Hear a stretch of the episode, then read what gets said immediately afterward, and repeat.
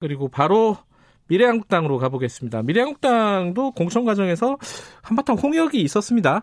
어, 엊그제 이제 최종 발표를 했는데 최근에 대표를 맡은 분이죠. 미래한국당 원유철 대표님 연결하겠습니다. 안녕하세요. 아, 네, 안녕하세요. 원유철입니다. 어, 전화기 소리가 괜찮나요? 자, 잠깐만요. 네, 네, 저는 잘 들립니다. 아, 예, 예, 예. 그 대표 맡으신 지 며칠 만에 이게 결정이 돼 아, 버렸습니다. 그죠? 네네. 네네. 이게 다 계획이 있, 아, 저쪽 당도 그렇고 이쪽 당도 그렇고 다 계획이 있었던 건가 이런 생각이 들 정도입니다. 이 비례대표 요번에 마지막에 순번을 정하고 할 때 네. 어떤 게 가장 중요한 부분이었습니까? 어, 지금 저희 이 미래한국당은요. 네, 그 우리 당이 지향하는 가치, 네, 예, 그리고 정체성 어, 그 토대로 해서요. 예, 어, 뭐 지금 그 경제 사정이 매우 안 좋고 민생 현장이 어렵지 않습니까? 네, 그래서 민생, 민생과 경제를 좀 보듬을 수 있는 그런 후보 또 어, 외교와 안보 측면에서도 이 문재인 정권의 실정을 좀 막아내고 대안을 제시할 수 있는 능력을 가진 후보 네, 어, 그리고 지금 우리가 야권이 통합이 되지 않습니까? 네. 그래서 이제 그 야권 통합의 정신을 살려내고 또 이 장애인과 소수 소외된 계층에 대한 배려 이런 사회 통합을 해낼 수 있는 후보 이런 것들을 종합적으로 어, 감안해서 어, 후보를 추천하게 됐습니다. 이게 근데 그 과정에서 뭐 국민 여러분들 다 아실 것 같은데 한성교 대표가 이제 사퇴를 하고요. 네, 그러면서 뭐 가소롭다 이런 막 좀 약간 과한 뭐 그런 표현을 썼고요. 그런데 또 하루 만에 어 이틀 만인가요? 이게 다시 또 존경한다. 어 뭐 이런 황교안, 황교안 대표를 존경. 네, 이게 굉장히 보는 사람들 입장에서는 어, 이게 어리둥절한 상황이에요. 이거 네, 어떻게 봐야 돼요? 이 상황을? 네. 뭐 근본적으로는 그 한성교 전 대표께서도 그 이번 4.15 총선에서 네. 어, 문재인 정권의 실정을 막아내고 확실히 견제하지 않으면 안 되겠다라는 최종적인 판단으로 네. 그 어, 마지막에는 입장을 잘 정리해 주신 것 같습니다. 지금 음. 국민들께서는 모처럼 그 야권이 통합이 돼서 네. 또 새로운 희망을 만들어가는 시기에 미래 한국당과 미래 통합당이 예, 갈등과 분열을 보이는 모습에 대해서 굉장히 실망을 하실 거다라는 판단이 섰을 거라고 보고 있고요. 네. 그런 마음이 담겨져서 다행히도 한성규 대표께서도 어, 그러한 결단을 내려주신 것에 대해서 어, 현 음. 대표로서 매우 고맙고 감사하게 생각하고 있습니다. 근데 한성규 대표 전 대표가요. 어 이게 원래 처음에 불만을 제기할 때는 황교안 대표로부터 어, 비례대표 공천에 관련된 뭐 청탁이라고 해야 되나요? 뭐 지시라고 해야 되나요? 이런 걸 요구를 받았다 이렇게 폭로를 한 적이 있습니다. 네. 그 부분은 어떻게 된 건가요? 왜냐하면은 결과적으로 보면은 황교안 대표가 어 인재- 영입한 인재들이 앞쪽으로 많이 대거 진출했습니다. 순번으로 보면은 이거 어떻게 이해를 해야 되죠? 이거는? 네.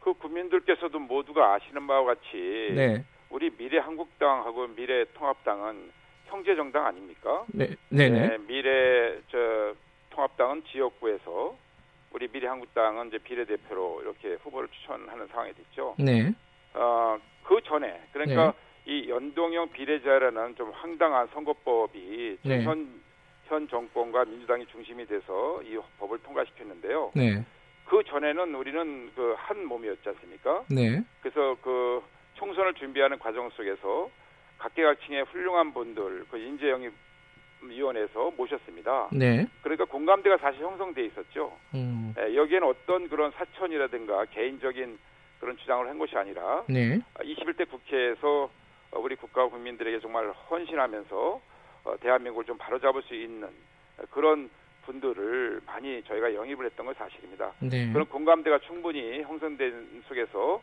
이제 이 연동형 비례제가 국회가 통과됐고 또 이제 미래 한국당이 출범할 수밖에 없는 상황이지 않습니까? 네, 그런 차원에서 이미 공감됐던 거고 어, 그런 상황 속에서 우리는 우리 미래 한국당은 어, 21대 국회에서 어, 정말 제대로 어, 야당의 역할을 할 수 있으면서 또 무너져 내려가고 있는 대한민국을 바로잡을 수 있는 그런 분들을 중심으로 해서 그런 네. 원칙을 가지고 어, 추천을 한 것이죠. 예. 예, 예. 근데 이제 어, 지금 형제 정당이니까라고 말씀하셨는데 뭐, 뭐 자매 정당이라고도 부르기도 하고요. 근데 이 법적으로는 당이 다르잖아요. 네. 근데 이제 이렇게 공천에 개입을 하거나 네. 혹은 뭐 지지를 호소를 한다거나 네. 이 이러면은 어 이게 법적으로 문제가 되는 거 아니냐. 그래서 정의당 같은 경우에는 황교안 대표가 이 선거법 위반했다고 검찰에 고발하지 않았습니까? 이 부분은 어떻게 보세요?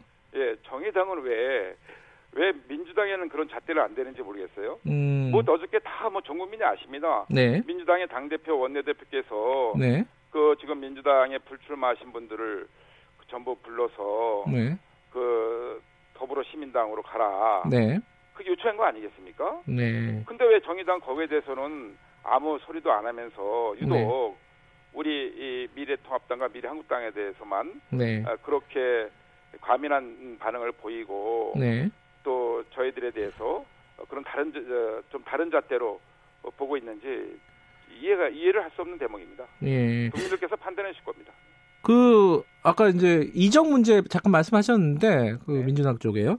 지금 어 미래통합당 같은 경우에는 지금 현역 의원이 10명이 간 거죠. 미래한국당으로. 아, 김정은 의원까지 하면 10명이 되는 건가요? 네네네 그렇습니다. 네. 그럼 앞으로 몇 명 더 가는 건가요? 지금 뭐 이번 선거법을 보시면 네. 비례대표를 내지 못한 정당은 그 방송을 통해서 그 정책이라든가 네. 홍보를 할 수가 없는 상황입니다. 네, 네, 네. 그렇기 때문에 에, 우리 미래한국당이 이제 여러 가지 정책 토론회라든가 또 방송을 통해서 어, 정강을 설명하고 또 홍보도 하고 네. 공약도 설명해야 되는 이런 상황이지 않습니까? 네. 그렇기 때문에 에, 미래통합당에 에, 훌륭하신 많은 전문가적인 식견을 가진 의원님들이 계세요. 네. 뭐 경제, 노동, 환경, 뭐 자- 4차 산업 등등 어, 그런 의원님들이 에, 미, 미래 한국당에 힘을 보태게 보태 주시기 위해서 네. 또 이러한 그 여러 가지 그 어, 방송을 언론을 통한 아, 당의 홍보를 위해서 어, 힘을 보태 주실 것입니다. 예, 네. 저희- 저희는 아, 정확한 숫자를 말씀을 드리기는 어렵지만 어렵습니다만 네. 아, 10명 내외로 지금 예측을 하고 있습니다. 10명 추가로 10명 내외라는 말씀은 아닌 거죠? 아, 예, 지금 뭐 어, 추가로 네. 어, 야, 그 정도 가까운 숫자로 어, 힘을 보태. 아, 추가로요? 네네. 그러면 합하면 한 20명 내외가 되겠네요. 그죠? 예, 그거는 정확하게 음. 숫자를 지금 뭐 미리 예단해서 말씀드리긴 좀 음, 어렵습니다. 알겠습니다. 공천 관련해서 한두 개만 더 여쭤볼게요. 하나는 이 약간 논란이랄까요? 관심이 갔던 부분 중에 하나가 유영아 변호사입니다. 아, 박근혜 예. 전 대통령 변호사. 이 신청을 했는데 원래 당초 명단에도 없었고 근데 결국에 또 안 올라갔어요. 이게 좀 논의 과정에서 이 부분에 대한 얘기는 없었나요? 지도부들이? 아, 물론 있었죠. 네. 예, 물론 있었고요. 예. 지금 이제 그 유영아 변호사 문제는 네. 그 박근혜 전 대통령께서 그 옥중 서신을 통해서 네. 그 야권이 분열되지 않- 않고 아, 미래통합당을 중심으로 해서 이번 4.15 총선 승리를 했으면 좋겠다는 그런 메시지가 있었지 않습니까? 네. 아, 우리 미래한국당도 마찬가지로 어, 미래통합당과 함께 네, 네. 에, 이런 대- 박근혜 대통령께서 어, 보내주신 그런 그 나라를 걱정하시는 그런 충심을 네. 어, 저희가 잘 저, 우리가 받들어서 네. 어, 이, 저, 야권이 분열되지 않고 반드시 이번 4.15 총선에서 승리할 수 있도록 네. 어, 하는 것으로 부응해 나가려고 합니다. 그 청년들이 좀 적다. 어, 순번에. 요거는 어떻게 생각해요? 왜냐면 청 30대 이하라고 하면은 두 분밖에 없어요. 그 피아니스트 김혜지 씨하고 지성호 타- 탈북 인권 운동가.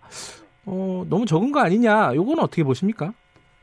그 어, 김혜지 시각장애인 피아니스트라든가 네. 지금 뭐그 탈북 어, 인권 운동가이신 지성호 나우 대표 어, 다 훌륭한 분들이고요. 감동적인 스토리가 있고 계신 분들이고요. 네. 그 청년층을 저희들이 되도록 많이 발굴을 하려고 했는데 네. 현실적으로 그 좀 부족한 점이 있었던 건 사실입니다. 네. 그래서 앞으로 우리 우리 미래한국당이 선대위 구성이나 네. 또 정당의 여러 가지 예, 당직을 통해서 어, 청년들의 목소리가 더 충분히 반영될 수 있도록 해나갈 생각입니다.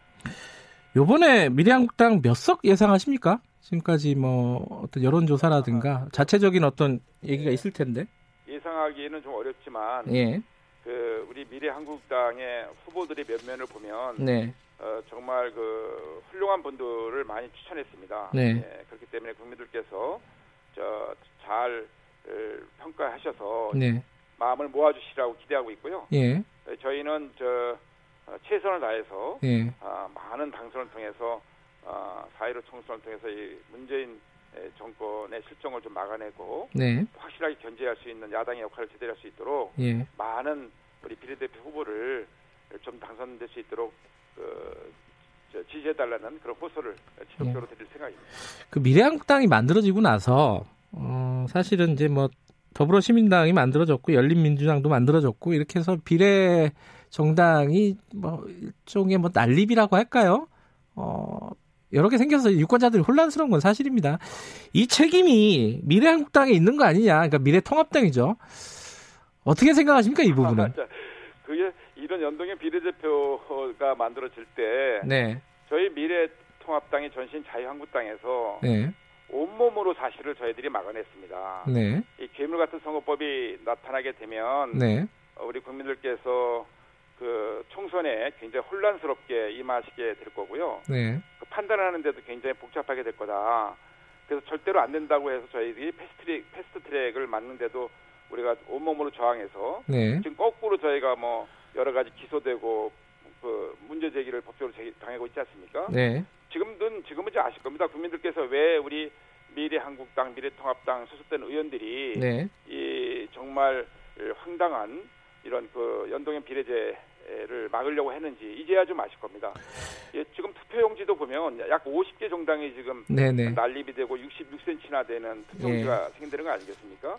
두루마기 투표용지가 아마 사상 처음으로 나오지 않을까 이렇게 생각이 알겠습니다. 들 정도로요. 예. 이건 전적으로 현그 정권을 알겠습니다. 담당하고 있는 민주당의 책임이다라고 예. 보고 있습니다. 그 단답형으로 하나만 여쭤볼게요. 그 총선 이후에 미래한국당이 통합이 되는 겁니까? 미래통합당에 합당이 되는 겁니까? 저희는 기본적으로 네, 지향하는 가치가 같고요. 네, 또 어, 형제 정당이기 때문에 에, 앞으로 뭐 그런 그 마음을 함께 하게 알겠습니다. 네. 여기까지 듣겠습니다. 고맙습니다. 원유철 미래한국당 대표였고요. 2부 여기까지고요. 3부에서 다시 뵙겠습니다. 일부 지역국에서는 해당 지역 방송 보내드립니다.